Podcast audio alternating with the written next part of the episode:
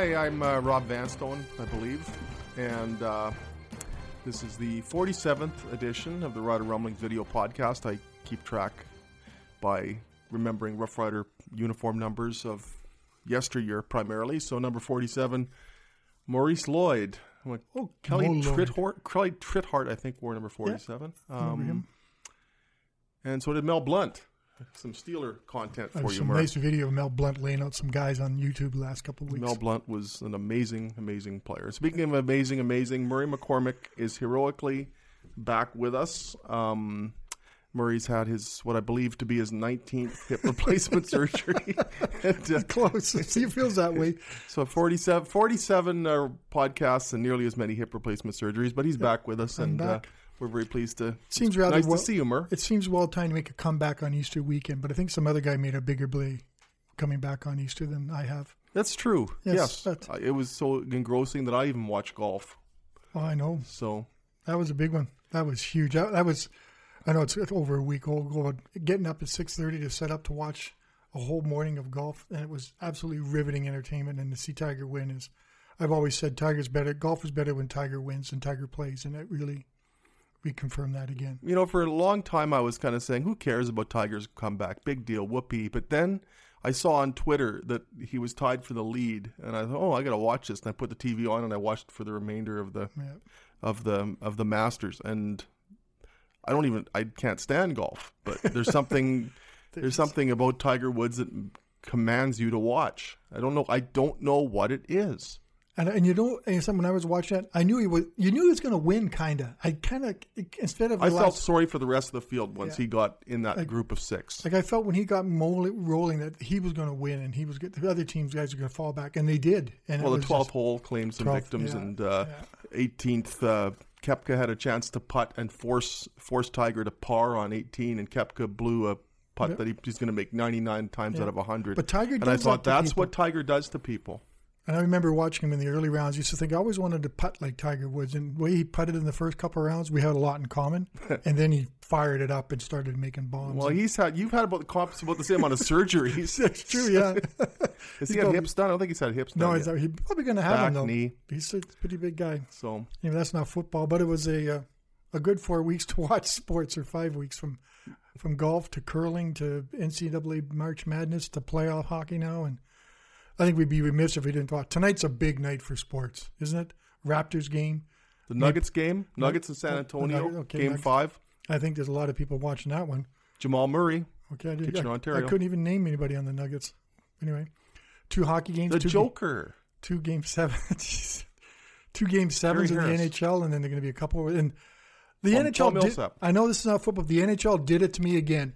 I was kind of saying I'm not going to get into the first round because you know it's such a long, long series that you can't think ah, I'm not going to do this. Except for Tampa Bay. and then boom, yeah, then Tampa Bay loses out, Calgary loses out, and you just every series and every game becomes more intense and more important. And it's just amazing entertainment. And I know you've been slamming the NHL for some of It's compelling, but the game's not played very well. no, the games is- isn't played well, but some of the beauty they've shown some goals today that have been scored. Like last night, the couple of that goal by I can't remember the Boston Bruins guy who dove to just put the puck in the net. Was it? I can't. Sorry, I've watched so much sports, but it's just been compelling entertainment, but not very entertaining. Not very entertaining. And I remember last night my eyes almost bugged out. I forgot how tall Ben Bishop is as a goalie, like Yeah. six seven. Like he stands up, the net only comes up to the top of his shoulder blades. So when Ken Dryden used to be the tall goalie and he was six foot four, and and you'd have little five foot eight goalies named Gump. Now you now you don't have them anymore. He had They're gone. two. Yeah, If you're if you're six two, you're a short goalie. yeah. You know, uh, you look at the amazing little goalies. Get, for example, I was watching on Sportsnet the other night. They had a 30 year tribute to the Calgary Flames winning the Stanley Cup, and uh, they showed Mike Vernon. Oh, he'd be. Mike Vernon was like five nine. Mike Vernon wouldn't even get a shot now. I know that's You crazy. go, you rewind further. Ed Staniowski was five foot nine. He looks taller now, though. Uh, some of some of us shrink Yeah. over And you know, time. we go to the Raptors, and I haven't watched any Raptors till the playoffs because I'm not a basketball fan. But Kawhi Leonard is good. Yeah, I hate to say, I hate to say that, kind of making a big sort of announcement. I'm Captain Obviously, but he is really good. Like he's the difference maker on that team. Like now you can watch the Raptors, and you think they can win a championship before they they might win one. But I think they're in the running with Kawhi Leonard playing the way he is. He's just amazing. Well, you look at it, and and Demar Derozan, uh, he's had his moments in the Denver series, but he's also though his number one moment was throwing the ball in the direction of an official, getting fined twenty five grand. You look at the perennial playoff failures of Demar Derozan in Toronto, and now now you look at what Kawhi Leonard is doing to take over, and it's that at least to date validates that trade. Yeah, oh, hugely. And you, he does. He turns spectacular plays into better plays. Like you block at one end, runs down, gets the dunk, plays all sorts of defense and offense, makes the three pointers like they're easy. Just an amazing player. And I say I'm late to this party, but it's making me watch NBA basketball because I want to see what he does on the court. I hate to break it to you, Mur, but we had the party and you weren't invited. oh, little J.R. Foley there from oh, Stampede Wrestling. Oh, okay, thanks. Sorry. Football. Football. Yeah, it was. That, the, the, preamble tells you how dry it's been football wise lately. Yeah, it really has been, and I know I, know, I kind of hate it, but talks about CBA really don't get me excited. I realize it's part of the game right now; it's part of the off-season focus, but we kind of know talks it's going to get end. the CFL excited either. It no, it's, and it's you know I kind of you look at what the CFL is doing. The CFL I'm talking about the owners and Randy Ambrosie, complete blackout on their side, and maybe that's right. The players' associations realize now they can make noise by putting their story out. So all we're getting is their side. And I kind of wonder if we're only getting this sort of blown out of proportion, everything by the players. And if maybe there's in the middle of the road, there's some sound decisions being made in the background. We don't know. We just know what's happening with the. Players. They're always so happy to talk when they're doing the 2.0 and the and the the Randy's road trip. But then when people have serious, legitimate questions that aren't just some of the fluff that emanates from the 2.0 from the uh, from the road trips, there's a there's silence. They're so selective in when they're being really. Want, ex- this is a league say? that talks about being accessible and transparent, and then something like this happens, and you can't even answer a fundamental question like, "Why did you postpone negotiations?" Yeah. Don't don't you don't even have to ask about the mechanics of the negotiations. The Players Association isn't. They've talked in generalities, but that's the extent to which they've yeah. commented on what they're looking for and, and and nobody's really asking the CFL for a daily temperature check on the negotiations, but at least when there's information out there that doesn't make you look good as a league, at least try to counter it. At least put out an explanation. At least at least send a statement, mm-hmm. issue a statement, or do something to counter it to get your side out there. If if if your image if your brand is taking a bit of a beating here, I think it's incumbent upon the, the people at the highest level to try and defend the brand and it wouldn't be that hard to do, especially in a in a nine team league where you keep talking about how accessible people are. Well, make them accessible. Well, what do you want like them this. to say, though, Rob? What would you Why? like the CFL to say if you had, had an opportunity? Where's the lack of urgency? Why the lack of urgency in negotiations? Why did you postpone those bargaining sessions? What's the reasoning behind this? And what's going on with Montreal? Does that factor into That's that? A, the Montreal. I and I kind of think, and it's not because I don't know any more than. And where else. did this? Where did this ridiculous? Um, uh, territorial draft come from? Oh, I read that and actually thought I was a little high. Oh, I was no, sorry, I shouldn't say that. I was still recovering from painkillers, and I read that and went legalized painkillers. Yeah, legalized painkillers. They're all legalized now, aren't they? Kind of. but and I read that and went, what? Two teams? Like we the territorial exemption when I was growing up, for a lot of us, football was a dream. But for us, for a guy growing up in Sudbury, my only dream of getting to the CFL was of being a territorial exemption. And I'm not saying I had any abilities, but that was an option back then. A good friend of mine, Kari Ylarenko, as we've mentioned, who played for Donald Trump in the United States Football League, was a territorial exemption back then. I think so. These that was a dream for guys to get to the CFL, and it was kind of a cool dream because we could all say we're not going to get drafted because we don't do that kind of stuff, but maybe a territorial exemption. And then they come up with two teams who haven't earned your territorial exemptions in my mind. They've done well. They've done it by being lousy. Yes, uh, they have the highest waiver, waiver priority. So Toronto, Montreal get the territorial and why exemption. Two? Why just have a territorial round? Yeah. Say well, okay, we draft inter- a territorial round. I guess. Well, there's no. You don't have any automatic rights to a yeah. to a player, but suppose that uh, after the two rounds of the regular draft, you give everybody a territorial pick, and okay, maybe was anybody clamoring for territorial picks? So well, they made it sound in the media release like there was this groundswell of support, and I heard so many things coming out of these road trip sessions, and there really didn't seem to be a, a, a demand or an insatiable appetite for this thing. And they, they kind of put the release out on a busy day toward the end of the afternoon when nobody would see it. Yep. Um, Pretty smooth move. you know, like why bother? Do I think, don't get that one at all. Do but, think, no, but nobody's explaining why they're doing it. so, course. what do you think Randy Ambrosie's reputation is going to come out of this? How by the, there's going to be a contract. They'll be fine because the league will win. Yeah. It's the league But always isn't wins. Randy? He's just the pinnacle of the board of governors. He does what the board of governors, and I and I somehow think, in a little bit of defense of Randy, he does what the board of governors tells him to do. He he provides direction. He's but he's really just the board of governors' voice and that stuff. So, putting all the reasons why things aren't going because there's a negotiations committee. The negotiations committee obviously decided to put the hold on the negotiations. It wasn't Randy's idea. I would think it'd be the guys on the committee decided we're going to wait, and we don't know why. So all the blame isn't necessarily going on. It's kind of blaming but the, but blaming the head official for it's every his call. job, and he's paid very well very- to explain and these he's things yes, and he should be. and to be be available and to be accountable. I, I just don't think in And he generally is. He's generally very good, but they've they've picked this time to completely uh, impose or activate the cone of silence. So what's- strange? if you well, we could say gut feeling if we have those, but I think camps are going to open on time. I just sense that they're going to somehow something's going to work out, and we're going to get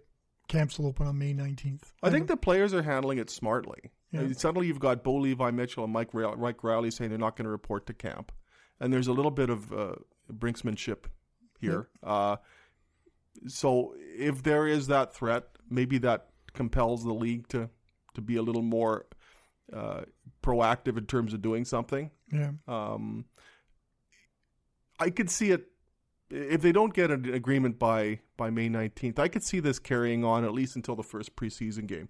Suddenly, if if, if, a, if a if a, an actual game is jeopardized, one from which the players really, especially the rank and file of the union, don't stand to benefit a great deal. I could see that being a, being a catalyst for a, for an agreement.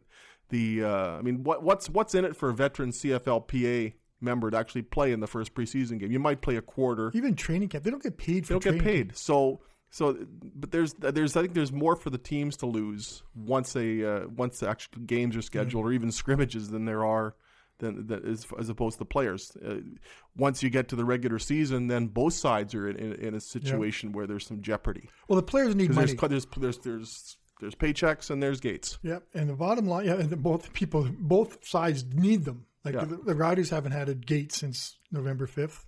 I think no, that one home game. Sorry, November 11th. November 11th, sorry. And the players haven't had a check since November 11th. So the player, and then, as I said before, the players come up here to live. They got usually two fa- family back home. They got two houses. They got to somehow support this dream of playing football. And right now, they're not supporting themselves. No bonuses. No, they're not going to get these practice and play. They're sign and play things that I see uh, at, when they're showing up to camp. So the players are going to cave because they need money. It's it's a such.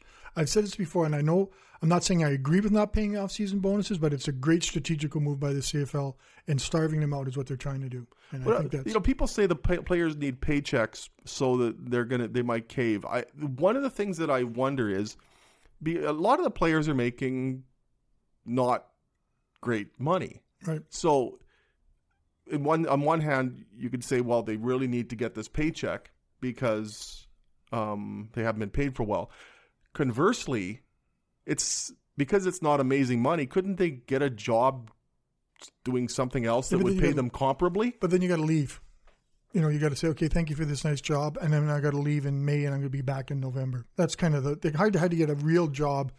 Like some of the Canadian guys have done, like Chris Getzlaff back in the day, Mike McCullough. I know they would race out of there after practice. Chris Best. Chris Best would race out of there after practice to get to their their real jobs. Not their real jobs, of the. But it's pretty hard to say to an employee, yeah, employee, I want to do this. I want to be say a substitute te- or teacher, but I got to leave in May and I won't be back till November.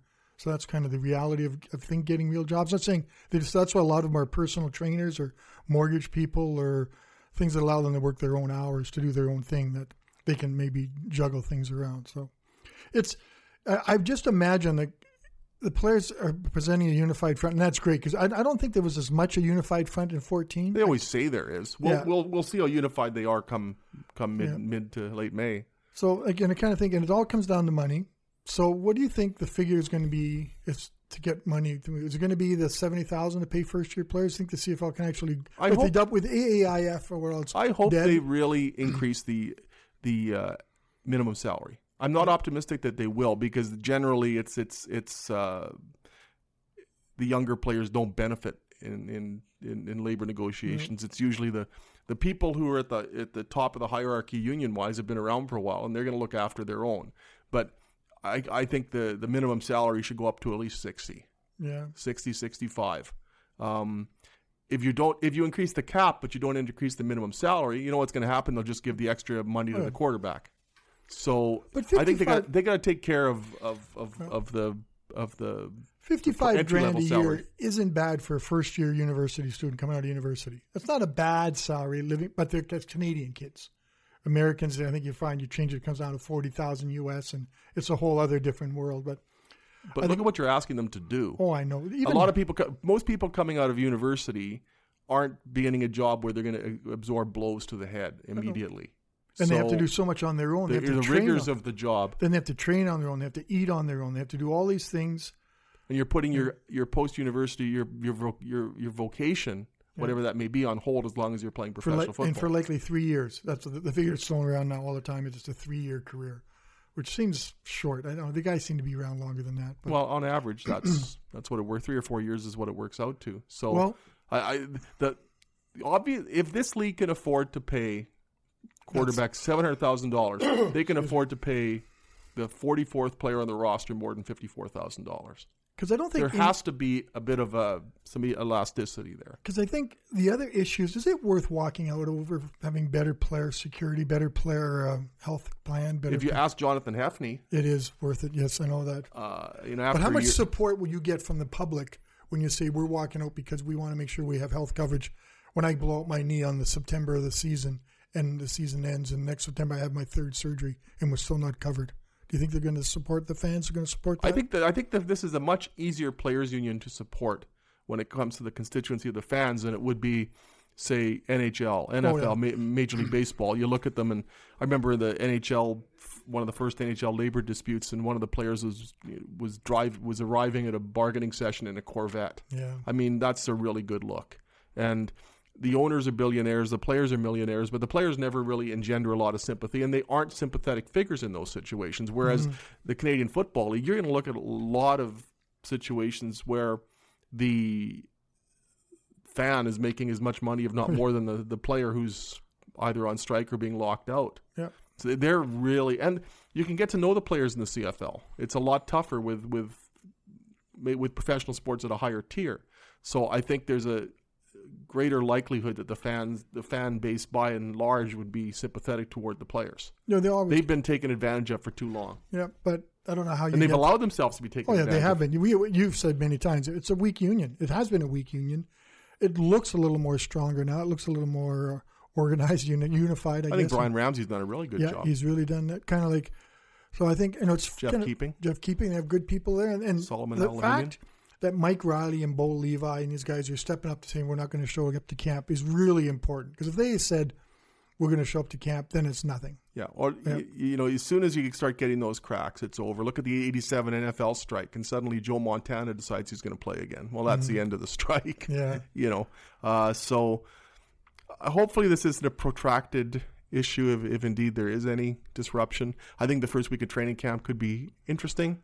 I remember But- in 14, every day was a labor story. So, and sometimes, and I don't mean, sometimes you grind through training camp because they're really, you may write the greatest story ever in training camp and no one will remember it two days later because it could be the greatest feature on this guy, but it's not. Well, okay, we're not going to send you then. If That's all we're getting. But, yeah, but then, I, but I remembered in You got to make it memorable. I did make a memorable. Sorry, I can't, I can't joke. remember the best story I had last year. Anyway, in 14, every day there was a labor story. And it was good news, like not good news, but it was hard news labor stories that were no more than just fluff. And I really, it was a lot of, I'd say it was fun. It was made training camp. Yeah, I don't know what to write to. I think I'll go talk to Brendan LaBatte and get his thoughts on what's happening on the labor front. And there's always something going on. So it made for an interesting training camp, and it'll be another interesting training. and then the deal got signed, and I think the Oh. Riders were the only team that didn't vote I for it, and that was the- a stink bomb. Oh, Rick Foley, Ricky Foley, Darian Durant. And I remember, I know one thing, and I can tell you, it's when they sign the new agreement, it'll be at the most inconvenient time for me as possible because I hate to say it.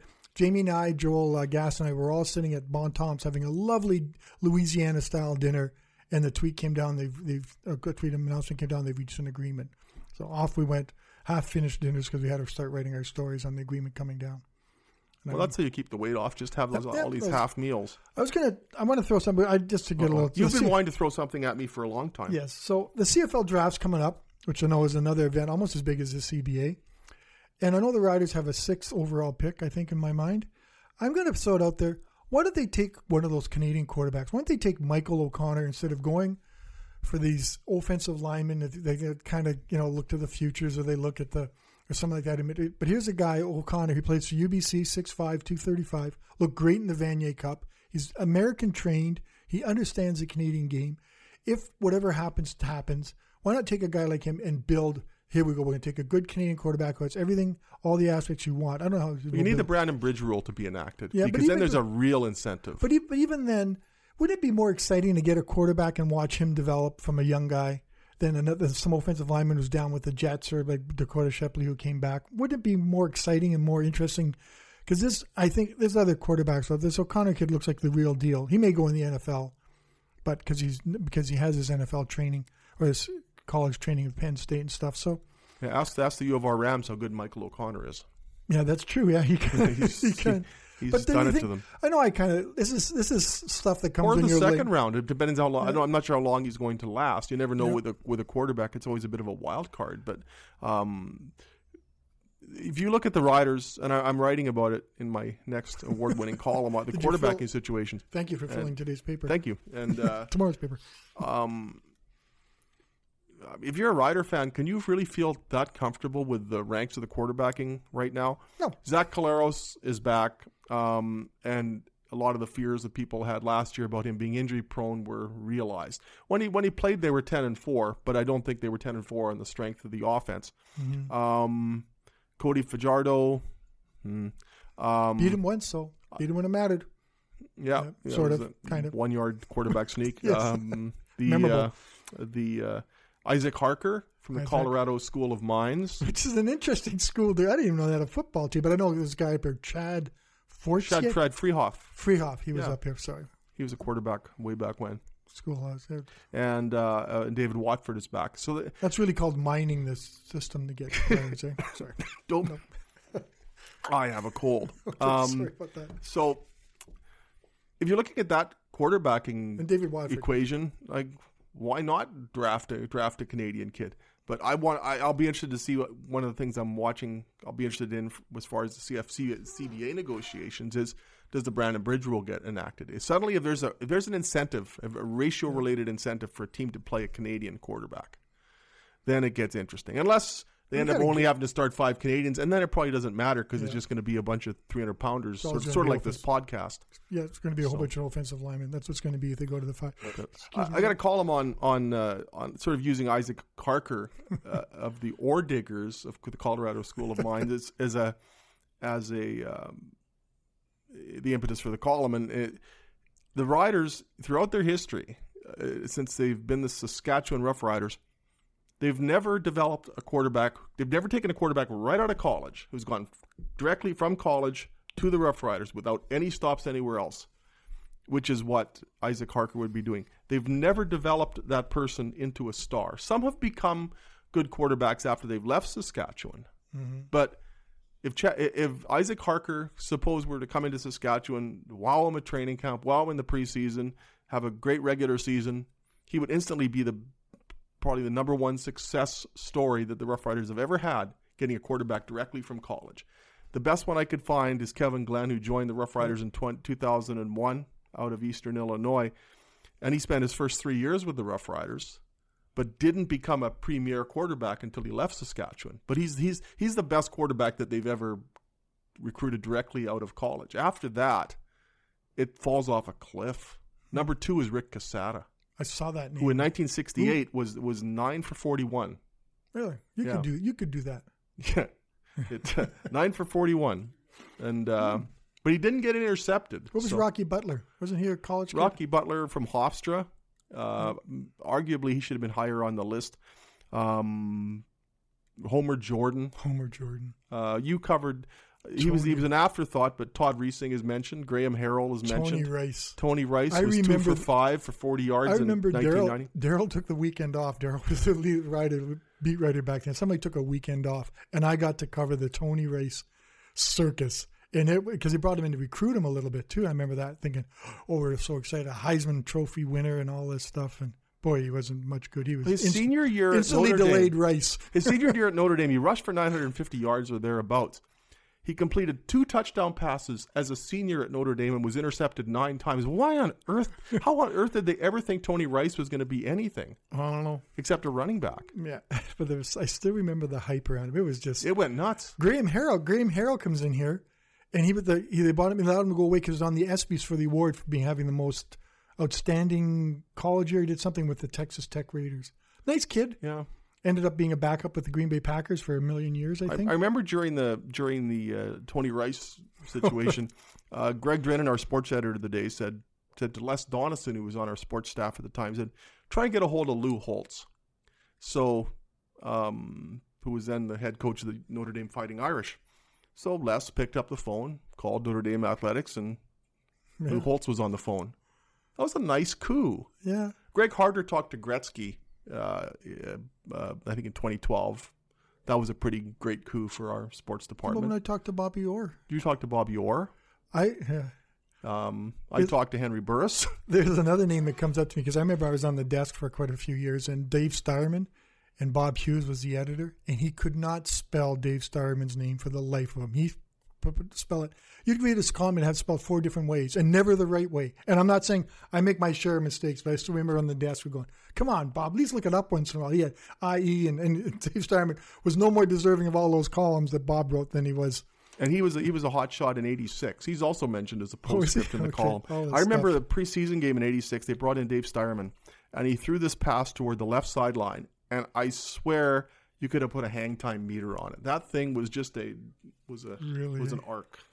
So, So anyway, I'm, I'm writing about quarterbacks for the four thousand. That's probably the the time. I, mean, I kind of thought you would have. I know we kind of delved in. We saw John football come and go, when I was away, and I kind of because he's no longer Johnny football, he's John football, and it's kind of sad to see him go. I kind of was cheering for a bit. I know I had a, a big interview with him when I was in Hamilton. He was very cooperative, very told his story many, many times, and I was very impressed with him. And I thought he was sincere, and I hoped I wanted him to do well, but. It would have been great for the league. It would have been good. It would have been good for football. But good for him. He said he couldn't adapt to the 12th man, and he got ripped by that. The kind of people turned, Yeah, it- turned People it as saying- turn that around, but he was. That's what happens. That's what happened to Vince Ferragamo in 1981, and that's what happened to Johnny Man- John Manziel last year. Yeah, he just couldn't handle that 12th man, and he couldn't handle the field. And it was I never once thought he was ripping the CFL when I was reading all that stuff. I just thought when he was being- talk, when he was when he was talking about the 12th man, was he talking about the attendance at some of the AF, AF Well, that what do you think's going to happen with the? Speaking of Johnny Manziel, John Manziel and the Al, what's going to happen with the Als? Like,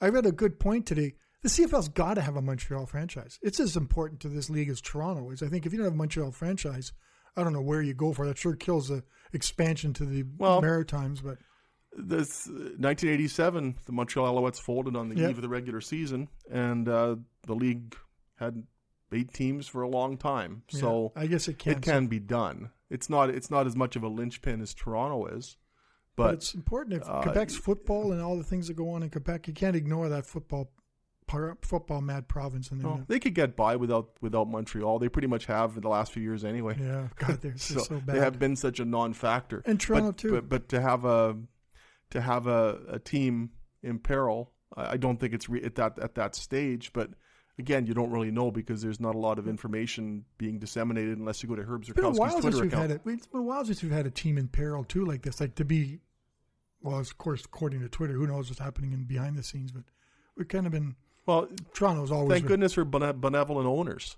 Yeah, It-. They, they, this this league could have teams in peril very quickly if if owners decided they had to make money on the investments. Mhm. If Bob Young decided tomorrow this is going to be a moneymaker, there's a there's a crisis in Hamilton. yeah, You know, um, or if you look even at the, David. the sooner or later, David, David Braley's going to leave the BC. you look at the Lions. Argo situation. uh, if if if the ownership group decided they had to make an uh, make a profit on the Argos, there's problems. Yeah. But uh, this league is this league has had some amazing owners, and even some of the some of the goofy ones who have Mm-hmm. Come in. brothers. At least they've preserved these teams. Yeah. They've t- they've lost millions of dollars in the process, but at least at least they've preserved these teams. If if if it was strictly a matter of this team, this investment has to be profitable, or I'm not going to do it, we might it might be the uh, Western Interprovincial Football Union Yeah. again because a lot of these teams would have And, and I think it, there's reasons to be excited about Toronto this year. I think they got a good coach in Corey Chamberlain, and I think Jim Popp's in his position where he needs to be GM supplying players.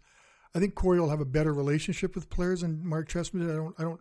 I can't say why. I just Unless sense- they fumble. unless they fumble. Yeah, Sorry. that's the running back, wasn't it? Yeah, what's running back? Any running back. Any running Hugh back. Charles, fumble, goodbye. Anthony Allen, Anthony fumble, Allen, benched. Yeah, that's that was pretty. Yeah, he was. That's funny. I just always have a soft spot for Corey because I went 2013. About this time, I was down in Bradenton, Florida, for a week, watching football and enjoying it, and then it didn't happen again. But Corey, I was very. I still remember that when he invited me in. I wasn't allowed to report. I was just allowed to have it on background to listen to his speech to the team, and that's when he stressed things like family and all these kinds of stuff. And it was a very inspirational speech, and it was eye opening for me to see what the coach did. And I appreciate that opportunity. And then he lost his mind in 14 and 15, and then we all know how that story ends. Corey Chamberlin can be, can be a tremendous coach. He's got a Grey Cup ring. He's one of four Grey Cup winning coaches in Riders history. That doesn't happen. Don Matthews didn't win a Grey Cup as a head but coach Corey here. will fit. I think Cal Cor- Murphy didn't win a Grey Cup as a, as a head coach But here. Corey but will Corey do Chamberlin stuff. did. Corey will go out into the community and do things in Toronto. I think he's he, he understands his role as a is to coach, but he also understands you got to go out there and sell stuff. And I think that could be good for Toronto because boy, you'd like to see them do something. Another four and fourteen season is not going to be good for the CFL. I put a call out on Twitter for some questions. Let's see if we get any. Uh, Lorianne asks, "Have not heard much from our new coach. An update on what he is up to be, would be nice."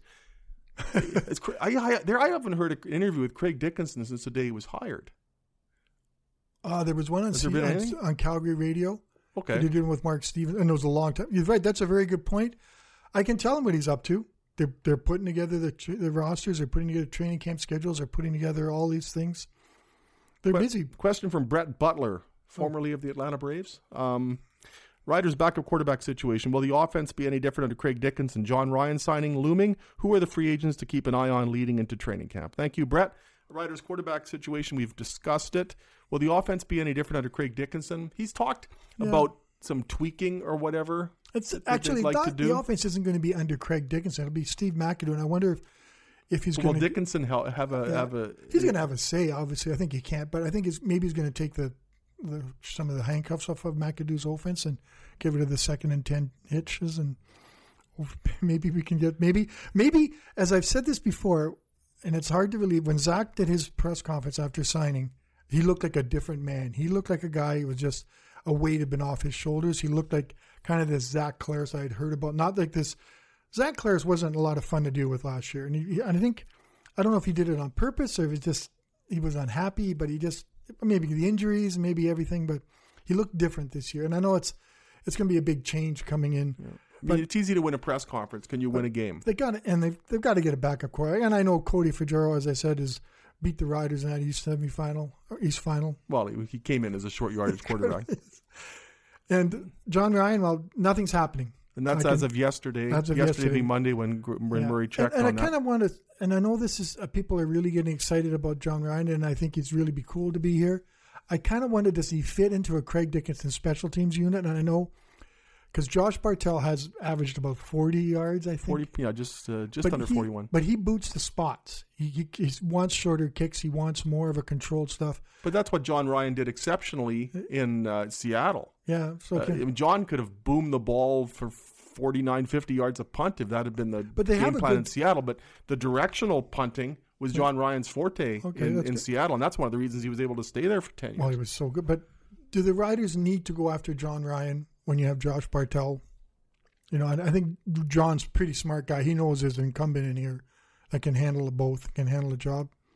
But it'd be nice to be fun. It'd be a great way of him to it's go. it's not a, an area of absolute need, but No. um, if you look at the Rough Riders, they were they were near the bottom in gross yards, and they were near the bottom in yet net yards. But- so whatever they were doing really wasn't working that well. yeah. I- whether it's philosophical or whether it's it's it's Josh Bartel or a Do they bit need of another kicker controversy? We already got Crapigna and Well, Lauther. They're, they're, if Jon Ryan comes here, that's the end of the kicking Contra- derby. Yeah, I wonder, um, as, as as much of a feel good story as it would be for Jon Ryan to come home at age 37 and uh, and play. Um, if you're the BC Lions and you've lost Ty Long, why aren't you all over Yeah, Jon I Ryan? wonder if that's the unnamed team you know, that's in this uh, whole. there's teams with a much greater need. Even you look at you look at Toronto, and uh, I think he could upgrade the grade the punting there, and he went to uh, he went to to a, a mini camp with the Argonauts. Uh, Josh Bartel will do fine if Josh Bartel is back. Um, but you know, Even you know you talk about how quiet. Even the signings are really uneventful. Like Harker and then this DB they signed the other day. I'm going. There's virtually nothing. No, it's, it's just kind of so quiet. And one of the one of the you know, one of the questions that Brett asked was, "Any who are the free agents to keep an eye on leading into training camp?" There Oh, really isn't. oh, easily. William Powell is going to be a big one. I think that's good. If you're going to have it, if you're going to have a quarterback that's off injured, William Powell is going to be a lot of pressure on him to do stuff. Micah Johnson, I'm so looking forward to seeing him in that defensive line. But by free agents, is he looking at? Is he asking about CFL free No, I agents think or just newcomers? Rider. Newcomers, riders, free agents they've signed. You know. I'm- that's what I'm. there, is there is there a is there a you know kid out of college or a, a new signing that that really is really wowed people? There's been some talk about Isaac Harker because of his 39 touchdown passes Yeah. with the Colorado University of Mines last I'm thinking about the free. I'm, I'm leaning towards the free agents they signed. Like I said, Powell, like Micah Johnson, and Manny Arceneaux will bear watching. yeah, maybe How- maybe how sometime in late, late? October. Maybe maybe that's when the season starts. If there's a big labor thing, we get Manny Arceneaux back, which is he'd be fun. It'd be a good idea to watch. I think Corey Watson's almost as old as me. Like So- what what have they done to improve the passing game during the offseason? And I granted there's time remaining before before um, before camp. Who knows how much time I given have the a labor feeling next week's going to be busy. I, I have a sense. Where's that- where's the receiver you look at and say, oh, this this guy's going to Well, be good. Where's where's the where's where's the you You know make me defend where's Naaman. somebody beneath Zach Collaros that gives you some confidence that Maybe if he falters or is Roosevelt? injured, you Roosevelt. know, but they had Naaman Roosevelt last year. yeah. They lost Jordan Williams Lambert. They've signed Manny Arceneaux, who is questionable to start the season. Where's the sign that the passing game is going to improve? What have they done to improve the passing game? Name one thing that they've done to improve the passing game. Hmm. I can't either. That's a good one. William Powell. Did I mention You know, William Powell? as a running back? philosophically, maybe they can maybe they can improve it philosophically, but they've pretty much Yeah. got the same receiving core, That's and uh, they've got the same offensive coordinator, and they don't have a say what you will about Brandon Bridge, but that's a, that would be a better backup quarterback than he would be a better backup quarterback than what they have now. So let's say next week they announce Kevin Glenn signing. Is that a step forward, or is it just a lateral move, just to appease to keep things? Is it is it a big step forward for them to sign Kevin Glenn It's a, if it's, it happens? it- if you've got Zach Collaros as a starting quarterback and you have championship aspirations, I think you have to have somebody who can come in at a moment's notice. Yeah, and uh, you you don't want to cross your fingers cross your fingers and think can Cody Fajardo do it. So if you've got Zach Collaros, I think it's almost imperative that you have a veteran behind him. If you're not in let's let's develop a quarterback mode, and I don't think they are. I don't think. No, I don't think they are either. Other than my suggestion. Of It's it's Zach O'Connor. better be healthy and he better be tremendous, But even- or he can't even or control Jon how- Ryan or Josh Bartel better be able to punt for seventy yards And, a kick. and, and the, the unfortunate part is Zach can't control staying healthy because he gets hit, he gets hit. He's, he's had concussion history. Unfortunately, it's going to happen again. It's obvious. It's a lot. It's a big ask for any quarterback. Yeah. 18, 18 game regular schedule, schedule, schedule. schedule. The defense can be good. I think we can. Can we say the defense can be good? No, No. um, I don't think you have the same assurance there. With without Chris Jones, that's Yeah, a Chris Jones defense. They're going to miss. Jason Shivers is a Chris Jones disciple. but he's never been a he's never been a coordinator before. sooner or later. Chris Yeah, Jones you was know, never an offensive coordinator. One defensive. you've got life. Chris Jones was a better defensive coordinator than he, they're going to miss him more as a defensive coordinator Yeah. than they will as a head coach. He was an average head coach. He was a really good defensive coordinator. Mm-hmm. So can you just say because he's a Chris Jones disciple that he can be Chris Jones? Is it is it that Well, Chris mentioned that he. Are you minimizing Chris Jason, Jones' uh, ability No, as a no. defensive coordinator if you're saying that You he can be take a so chance. easily, You got to so a chance on some guy sooner or later, and I think Shivers is the guy that maybe is going to step up there. I kind of think. Sam Eguavoen is gone, yeah, and uh, yes, they've added they've added Micah Johnson, but Willie Jefferson is gone. Willie Jefferson is a big one. They've signed AC Leonard, but he was so overwhelming with Ottawa that he was a healthy scratch in the playoffs last year I know. after being named an All Star. So That's still a weird one. I'm going to have to find out about that one in my training secondary will be good. I I just I want to see what that defense is like without Chris Jones. I'm really intrigued by by wh- what kind of factor he was, and and maybe Jason Shivers, having worked under Chris Jones, can at least approximate what they what they had. But that to me, that's that's as big a question mark as anything. Is can they replace Chris Jones, the defensive coordinator?